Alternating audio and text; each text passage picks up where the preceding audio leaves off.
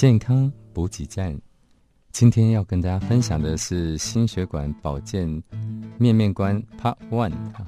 因为心血管疾病是世界各国，包括台湾十大死因的前三名啊。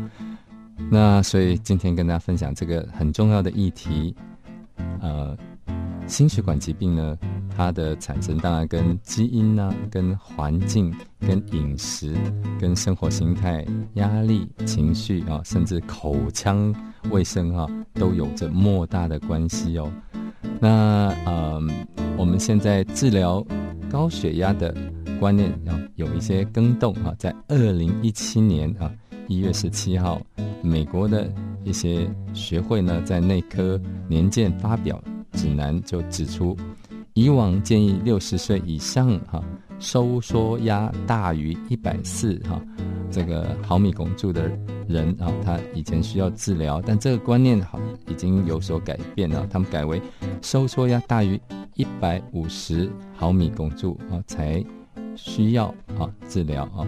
大于一百五十毫米汞柱以上啊才需要。那研究显示，这样的新观念呢，可以降低死亡啊、中风、心脏病发作啊。但是如果这个病人他是有中风、心血管高风险啊，例如说他有高胆固醇、肥胖、呃糖尿病这些风险的话，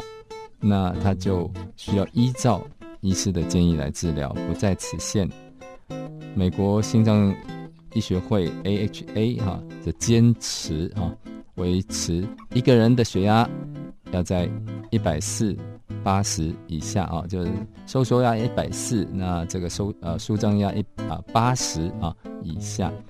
那其实如果能够透过健康的生活形态啊，包括你有充足的睡眠，然后放松，然后健康的饮食、适当的运动啊，那其实。这些血压呢，有可能可以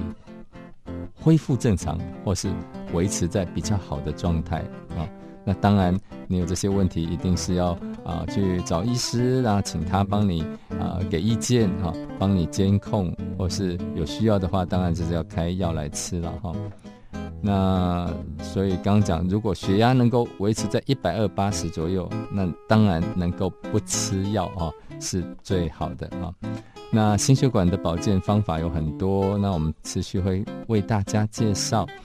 那在此提供一个大家平常比较少了解、比较少听到的一个项目，叫做维生素 K 哦，哈。那维生素 K 有分为维生素 K one 跟 K two，就是维生素 K 一跟 K 二了哈。那哪些食物比较有这个维生素 K 一呢？哈，K one 呢？那植物哈。尤其是绿色的啊，这个叶菜类的这个呃这个植物啊，包括啊罗勒啦、羽衣甘蓝啦、啊大葱啦哈，那还有植物油里面其实也存在一些维生素 K one 哈。那哪些食物含有维生素 K two 呢？哈，这是维生素 K 二呢？纳豆啦、鸡蛋啦、肉啦哈，那乳酪等哈。那以前大家比较常听到的是维生素 K 对凝血机能方面的帮助啊。事实上显示呢，这个维生素 K 呢，它其实还能够强化骨质啊。此外啊，这个还能够平衡血管组织里面的钙啊。